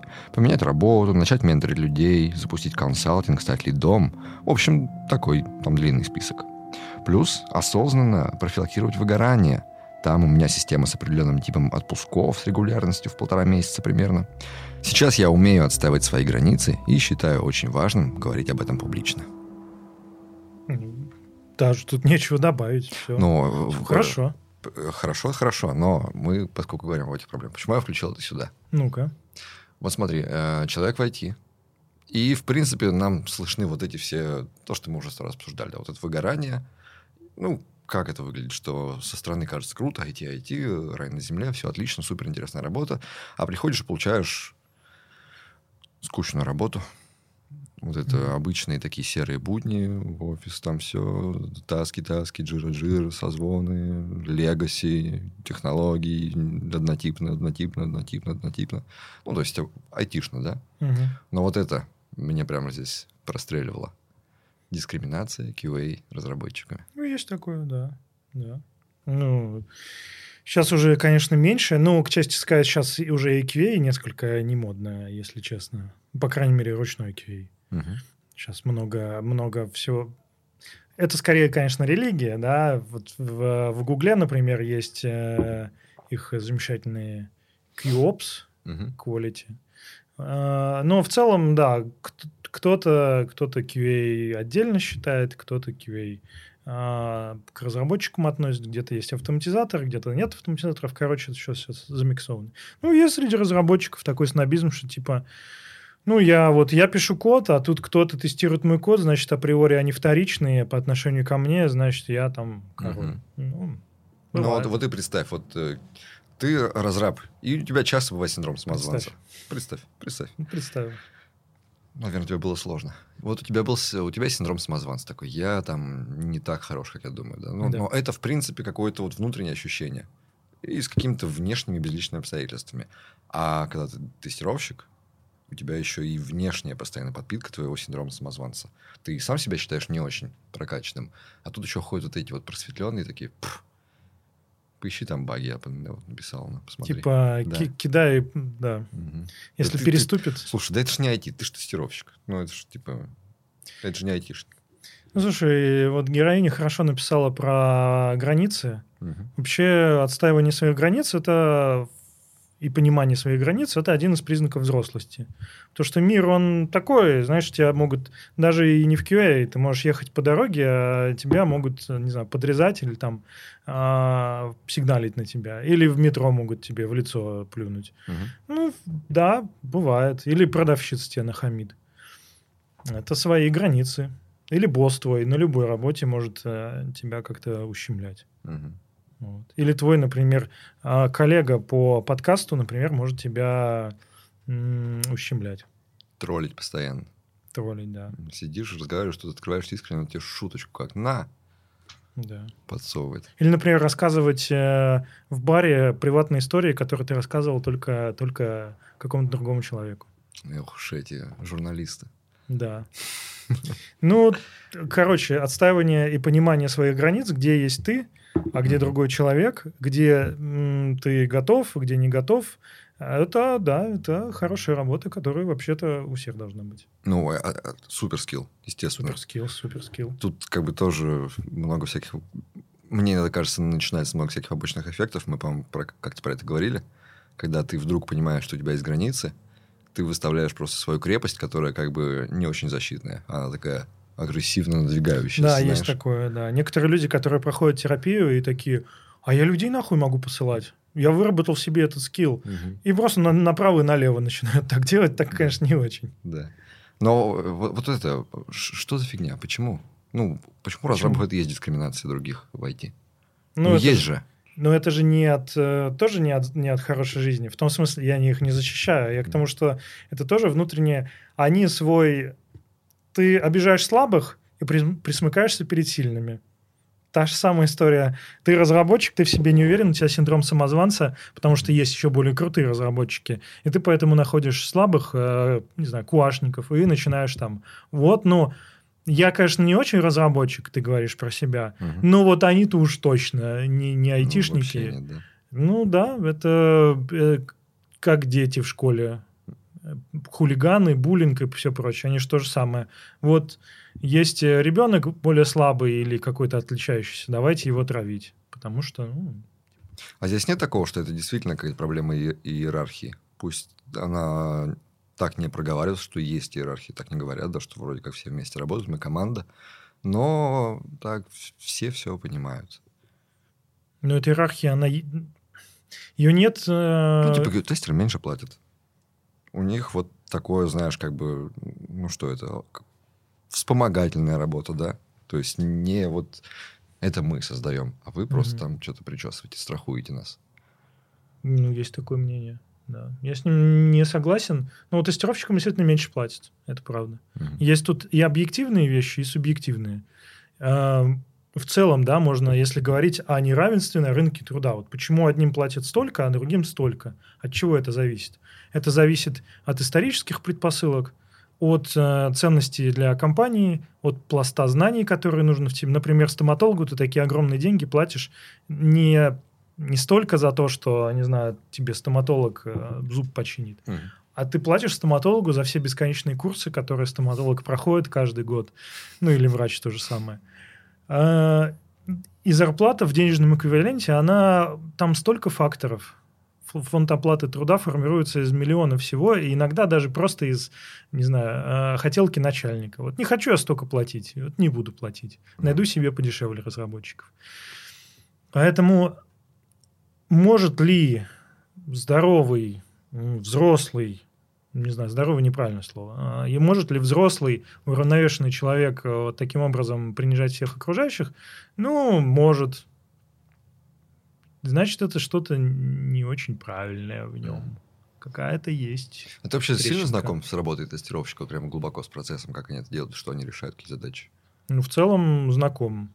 Не то, что я себя назову профессиональным тестировщиком, но, конечно же, за все эти годы я там... Я просто немножко попробовал, Ну, ну так, по-самозвански. Ну, я тебе рассказывал мгм. в одном из прошлых подкастов. И мне кажется, это такая, ну, прям сильно более выгорательная работа. Но я не могу сравнить, потому что я не, не знаю, что такое разработка. Но, как мне представляется, в разработке есть какой-то, знаешь, больше элементов созидания, больше вот этих щелчков, что вау, я сделал, получилось. А тестирование, оно как будто бы, ну, реально... Ребят, это однотипная работа. Тут не будет таких постоянных эврик и поиск каких-то странных решений, или я ошибаюсь? Не, ну, тестирование тестированию рознь. Мы сейчас говорим, не знаю, а- автослесари, у них однотипная работа. Ну, как бы машины-то все одинаковые, Мгм. по сути. А может быть и нет. А Может быть, бывает, приезжает к тебе машина не работающая, Мгм. и такой, а почему она не работает? Есть разные тестировщики. Есть тестировщики, которые просто говорят, вот, ну, не работает, все, возвращаю обратно на завод. Есть тестировщики, которые более глубоко вовлечены в процесс, которые так, вот Что всегда может быть детективная работа прямо, да? да, детективная работа. Прямо интересно расковырять, почему Мгм. здесь не работает, и ткнуть вот прямо... Вот смотрите, если мы здесь... Я помню, был замечательный баг, у меня друг работал, они делали мобильное приложение, и там тестировщик говорит, если зажать экран Мгм. на этой иконке и повернуть экран, чтобы он переключился в другой режим, то приложение падает. Ну, прикинь, то есть он прямо вот так вот как-то, видимо, это тестировал. Ну, круто, прикольно. Поэтому, но это другая работа, это правда. Она, она может, есть же тоже, например, тестировщик, который пишет код. Короче, у нас нет, э, нет какой-то, знаешь, табеля о рангах. Вот тестировщик пятого разряда делает вот это, тестирует по 5 багов в день э, с такой скоростью и таком, таким количеством. Слушай, я тут подумал, что ведь это же наоборот может быть прямо развернуто в противоположную сторону. Для этого есть все предпосылки. Разрабы приносят тебе свой код. Показывают результат своего труда. А ты такой. Ну, кто так пишет? Ну, ребят, ну, все не работает. Ну, что это за херня? То есть, ты же, наоборот, можешь быть как бы критиком и э, судьей для их работы. На Нет. заводе за э, отдел ОТК, отдел технического контроля, все Ага. боятся. Я Вот, помню, вот. работал в НИИ, у нас, когда мы делали платы, у нас был отдел ОТК, это совершенно злобные люди, ну, злобные, их всех боялись, потому Понятно. что они могли забраковать всю партию, сказать, нет, она не проходит ОТК. И все, и привет, и кто будет виноват? Не, не отдел ОТК будет виноват, будет виноват тот, кто сделал этот брак. И потом будет втык. Ну, можно войти то же самое, значит. Вот, по-моему, здесь и сколько раз обсуждали, и всегда по-разному, что кто отвечает за попавшую в прот ошибку? Тестер или разраб? Тестер, который не нашел, или разраб, который допустил? Ну, то же самое, как... как на- Чаще. Ну, вот это, знаешь, отвечает... Это... У нас в IT, к счастью... А может быть, Никто ни за что не отвечает. да? Никто ни за что не отвечает. Мы все делаем вместе, мы все... Вот это стандартная менеджерская история. Мгм. Что значит ругать только за закрытыми дверями и только а хвалить вот мы. Но в Мгм. реальности и ругать-то не особо ругают, если честно. Понятно. Поэтому, ну, но про синдром самозванца. Конечно, тестирование А, его же еще и позиционируют на рынке многие курсы, что легче всего войти, зайти через тестирование, и люди заходят, и потом после этого им очень тяжело, например, перейти через это и стать разработчиком, даже не потому, что это тяжело физически или там Мгм. умственно, а вот эта стигма, что типа, ну ты тестировщик, куда ты лезешь. Она есть. Я не считаю, что это правильно. Поэтому никому не советую гнобить своих коллег, потому что они делают что-то не то. Мгм. Потому что то же самое, что ты гнобишь тестировщика, придет какой-то архитектор и скажет, что ты там написал говно какое-то, на тебя в этот код. И тоже будет неправ. Ладно, тестировщики, но согласись же, есть вот это менеджеры. У менеджера ничего, отвратит- не, ничего не понимают. Тупые. Портят просто. нам работу. Выкиньте этих менеджеров бесполезных Да. отсюда, и мы будем... Все будет процветать. Они все только портят. Менеджеры вообще тупые и бесполезные. все разы, когда чисто разработчики пытались организовать какой-то процесс без менеджеров, все, все, все проваливалось. Менеджеры рано, рано или поздно нужны, потому что менеджеров, вот если у, тес- у тестировщиков немножко другие скиллы, Мгм. чем у разработчиков, они чуть-чуть пересекаются, да, в каких-то, там, бывают очень глубокие тестировщики, которые разбираются в коде лучше, чем иные разработчики. То же самое менеджмент. Они, э, тушка-то у нас одна, а вот головы разные, разные, как у Змея Горыныча, да, Мгм. и поэтому, или у Гидры. Поэтому менеджмент тоже совсем другая, у нас есть общие какие-то пересечения, и, наверное, разработчик, ну, разработчики становятся менеджерами. Мгм. У нас очень редко в профессии менеджеры приходят откуда-то со стороны, вообще не разбираясь э, в том, что происходит. У тебя есть обязанность вот этого приходить и спрашивать, ребят, как там прогресс по задаче? Ну, сейчас, э, прямо сейчас э, не совсем, потому что я отошел от э, этой проектной истории. Мгм. Но вообще, конечно, Да? да. Любят ли тебя за это? Ну, тут зависит от того, как ты, как ты спрашиваешь. Мне просто кажется, что это самое несправедливое возмущение. Ну, что э, ты, как бы, тебе не дают проебываться. Ужас какой. Какой кошмар. Не такой- дают проебываться. Ну, и ты как бы не можешь себе, не можешь говорить, признаться, что на самом деле я и правда плохо работаю. И что на самом деле у меня и правда там может не получаться, и что на самом деле мне и правда стоит постараться. Тут приходит человек, который как бы воплощение этой проблемы. И у тебя на него гнев. Типа, ну, не мешай, я лучше знаю, как надо делать. Чего ты мне тут над ухом ноешь? Сама механика взаимо- взаимоотношений подчиненный начальник, от которой никуда не уйти, по крайней мере, ближайшее время. Но здесь же нет подчиненного начальника. Здесь же типа один человек делает свое дело, другой свое. Вот приходит менеджер, который, слушайте, я прочитал про agile, я про- прочитал про новый фреймворк. Новейший. Как- да, здесь да, вот, всего-то и вот там. сейчас мы будем делать вот так, вот в такие-то дни мы будем собираться и проговаривать вот такие-то вещи по такому-то алгоритму. И, и приходит такой, типа, давайте, вот теперь мы- у нас все заработает. Такой, братан, проблема не в этом. Ты там, не знаю, просто ветряные мельницы гоняешь. У нас Конечно. проблема вот техническая, а ты ее не поймешь. Да. Техническая проблема это вот у нас, это мы разбираемся. Твой вот этот вот новый фреймворк выкинь его. Хорошо, ладно, мы послушаем тебя и пойдем делать дальше, как раньше. Вот начинается вот это, знаешь, э, тоже принижение друг- другой профессии в IT. Да, есть такое. Типа, мы лучше всех знаем, мы делаем программный продукт, мы лучше всех знаем. Но только программный продукт — это совокупность кода, который ты написал, Мгм. это совокупность процессов, которые вокруг этого. Это, ну, то есть, например, выпуск автомобиля, за ним еще ну, цепочки поставок, за ним еще ремонтные мастерские. Почему Альфа-Ромео в России пыталась э, зайти несколько раз, каждый раз фейлилась? Не знаю. Альфа-Ромео очень красивые автомобили, но не очень надежные. Конечно, после того, как все это было куплено Volkswagen, все стало немножко по-другому, но тем не менее. Альфа-Ромео всегда раньше были итальянская машина, которая сделана где-то там итальянскими работниками. Ну, так, она красивая, но немножко странненькая. Они пытались в России, потому что есть фанаты марки, они Мгм. пытались в России э, заходить, но нет цепочек поставок. То есть ты мог купить машину, но только тебе обслуживать негде. Наш софт, все, что мы делаем, да, это продукт, который доходит до, до кастомеров, до пользователей. Но помимо непосредственно того класса, который ты написал, кода, там еще до хрена всего. Поддержка, маркетинг. Как это все будет? Все мамкины стартапщики, они все фейлятся. Типа, какая модель монетизации? Ну, деньги откуда? Какой у вас бизнес-план? Мгм. Все сразу, ну, типа, ну мы же дела- сделаем супер-пупер мега софт. Да, ну только кушать вы что будете?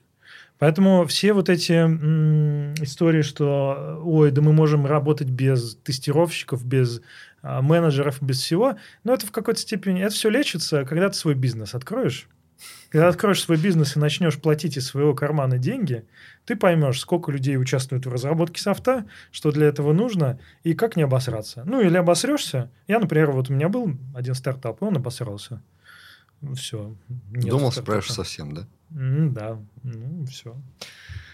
Окей, ладно. Здесь как бы вы все в одной лодке делаете процесс, но вот эти рекрутеры, вот эти рекрутеры... Ты решил, у тебя есть внутри да. список, на кого нужно лаять. Да, вот эти рекрутеры, Артем которые... Пес, при... кстати. которые приходят со своим списком вопросов и гоняют по нему. Ты же не понимаешь, чего я тебе говорю. Ты же даже не понимаешь, ошибусь я или нет. Отойди и дай мне поговорить с вашим это техлидом. Даже, это, это даже не рекрутеры, это сорсеры. Сейчас... Это уж вообще не люди. Сорсеры, Это конечно. вообще гнать из индустрии с санными тряпками. Зачем вы сюда привезли, привели, тратить на них деньги, которые лучше нам премию дайте? Да, только ты сам что будешь э, в LinkedIn шерстить и тысячи человек писать? Так, ну просто дайте мне поговорить с тех лидом, я покажу, что я хороший специалист. Ну зачем я буду тратить силы на человека, который даже не понимает, что я говорю? Да Ужас. еще и херню какую-то спрашивает. Ужас. Да еще и, представляете, может сделать обо мне вывод и сказать мне, что меня не берут на эту работу, что я плохой программист. Да Охренели? Охренели эти рекрутеры? Я ненавижу всех рекрутеров. И вот начинается такое. А помнишь, э, тут был недавно такой огромный тред, где рассказывали, что вот рекрутер... Где был этот тред? В какой-то соцсети. Не знаю. Не знаю. Ну, окей. Никакой не знаешь? Ну, Нет. правильно. Был тред про то, что рекрутер прочекал соцсети угу. кандидата и нашел, ну, там, типа, в Твиттере или где-то еще. В общем, какие-то скобрезные шутки. Ну, короче, и просто дальше не, не... То есть в реальности каждый этап может тебя не пустить. И тот самый сорсер может э, сказать, что ну, вообще просто твое резюме не передать дальше. И все, и ты даже не попадешь в компанию, тебя даже не увидят. Охренели. Ну, это прямо вредители, я ненавижу их. Ненавидишь? Не я, понимаешь, я сейчас принял, лирический принял герой, на себя роль герой. вот этого разраба, который дискриминирует остальные профессии в IT. Да, да. Ну, типа, вот, по-моему, мы перечисляли в первом письме кучу всяких плохих черт, которые, как, как кажется, там людям извне видятся в разрабах. Да. Я считаю, что вот это одна большая черта, которую как бы вот, ну, не закроешь на нее глаза. Дискриминация других профессий в IT. Вот такое прямо, знаешь, супер высокомерное снобское отношение. Все, пожалуйста, крутитесь, бегайте вокруг меня. Слушай, у меня может быть, у меня профдеформация, что я общаюсь только вот с э, людьми, которые уже прошли этот этап, угу. да, ну, типа, которым там 19 лет хотя бы, а не 18. Ну, у меня такое ощущение, что вот таких вот дремучих уже людей, которые говорят, что, не знаю, там, рекрутерши, обязательно рекрутерши, потому что, конечно же, хотя нет, я вру. Я встретил одного такого чувака, который писал там а, какие-то вот очень стереотипичные вещи о том, а, кто где должен быть и кто угу. в какой позиции. Но какие-то это динозавры уже, если честно. А, знаешь, у меня есть друг э, HR. Он не может найти работу. Почему? Ему очень трудно найти работу. Он получил несколько отказов из-за того, что он... Мужчина, да. мальчик мужчин. Он прямо получал, ну, то есть он точно узнавал, что в эту компанию не берут на позицию HR мужчину. Потому что этим вашим разрабам нужно, чтобы их собеседовала девочка, брала на работу и ходила вокруг, вот ухаживала, вот это все. Ну, есть такие владельцы бизнесов, которые вот, ну, у нас разрабы эти сидят, пусть девочка ходит, занимается их комфортами. Представляешь? Знаешь, немного, опять-таки, обесценивая все это, конечно же, да, ага. но такой смотришь вот на таких людей, которые, которым нужно обязательно, чтобы девочка рекрутер, а чтобы мальчик рекрутер не работал, ты такой думаешь, блин, где вы, сколько вам лет, где вы находитесь? Какие-то такие проблемы уровня у меня лего-детальки друг другу не подходят. Но нет, они, конечно, есть. Вот твой. Ну, вот, вот скорее вот эти, эти вот разрабы, им скорее будет интереснее повыпендриваться своими скиллами перед девочкой-рекрутером, думает нанимающий человек. И ну что это за херня? Нет, херня, да. Я с тобой полностью согласен. Я даже с тобой спорить не буду. Мне кажется, что... Не спровоцировался ты, да? Да и нет, ну просто это все... Все это отомрет, все это блажь. Угу. Все... На самом деле я верю в диктат рынка, да, рыночек порешает. Ну, это можно саркастически, но в реальности как, э, как выгоднее, так и будет.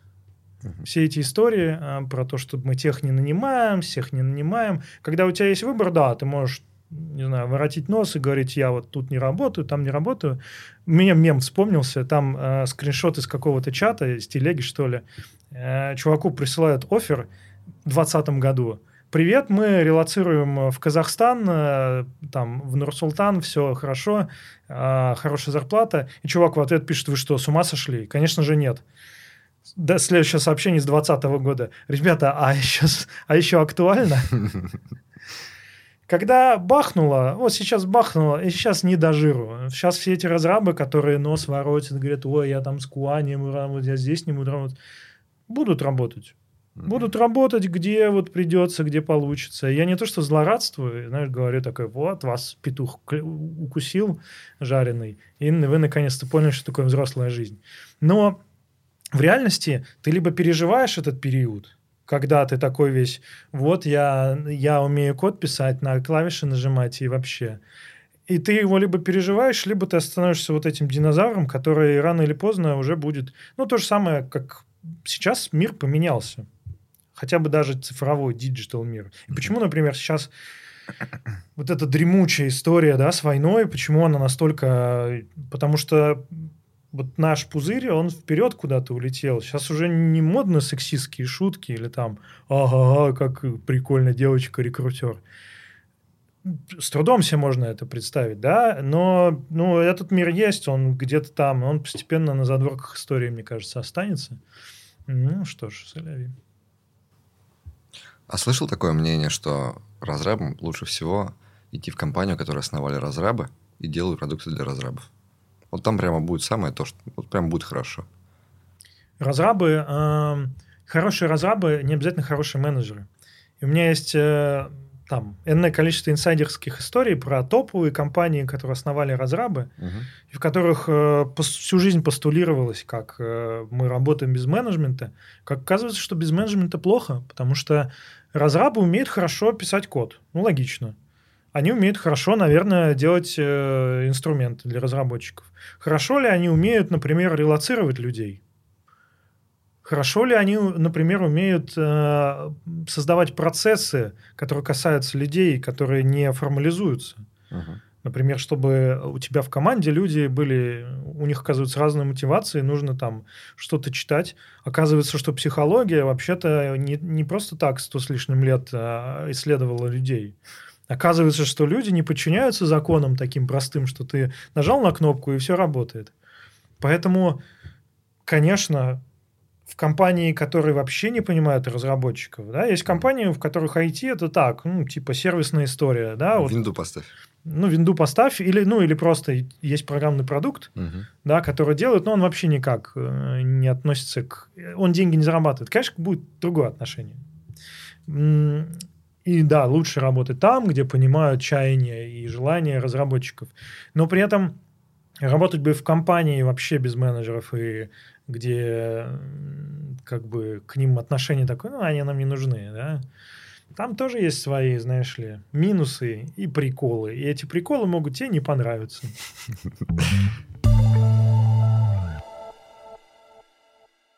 Выводы? Выводы. Выводы. Что делать, если тебе капец не нравится вот эти вот... Э, ты не вписываешься по культуре в айтишку. Ты такой, ой, ужасные люди. Писать код нравится, но что это за люди вообще? Что за херня? Ты можешь найти себе компанию, где, возможно, любая компания это некий м, такой срез, грибница такая. Скажем так, это правда внешняя проблема или это больше твоя проблема все-таки? Ну, если тебе не нравятся другие люди, это проблема не других людей, а тебя. Mm-hmm. Э, любая компания – это некая грибница, где живут э, люди более-менее… Это тот самый cultural fit. Почему все компании разные? Там, mm. не, неважно, по стеку, не по стеку. Потому что у тебя первый, самый главный гриб. Туда пришел начальник и такой, угу, найму себе помощника. Mm-hmm они уже немножко культурно сцепились. Если бы они совсем разные были, то а, один не нанял бы другого.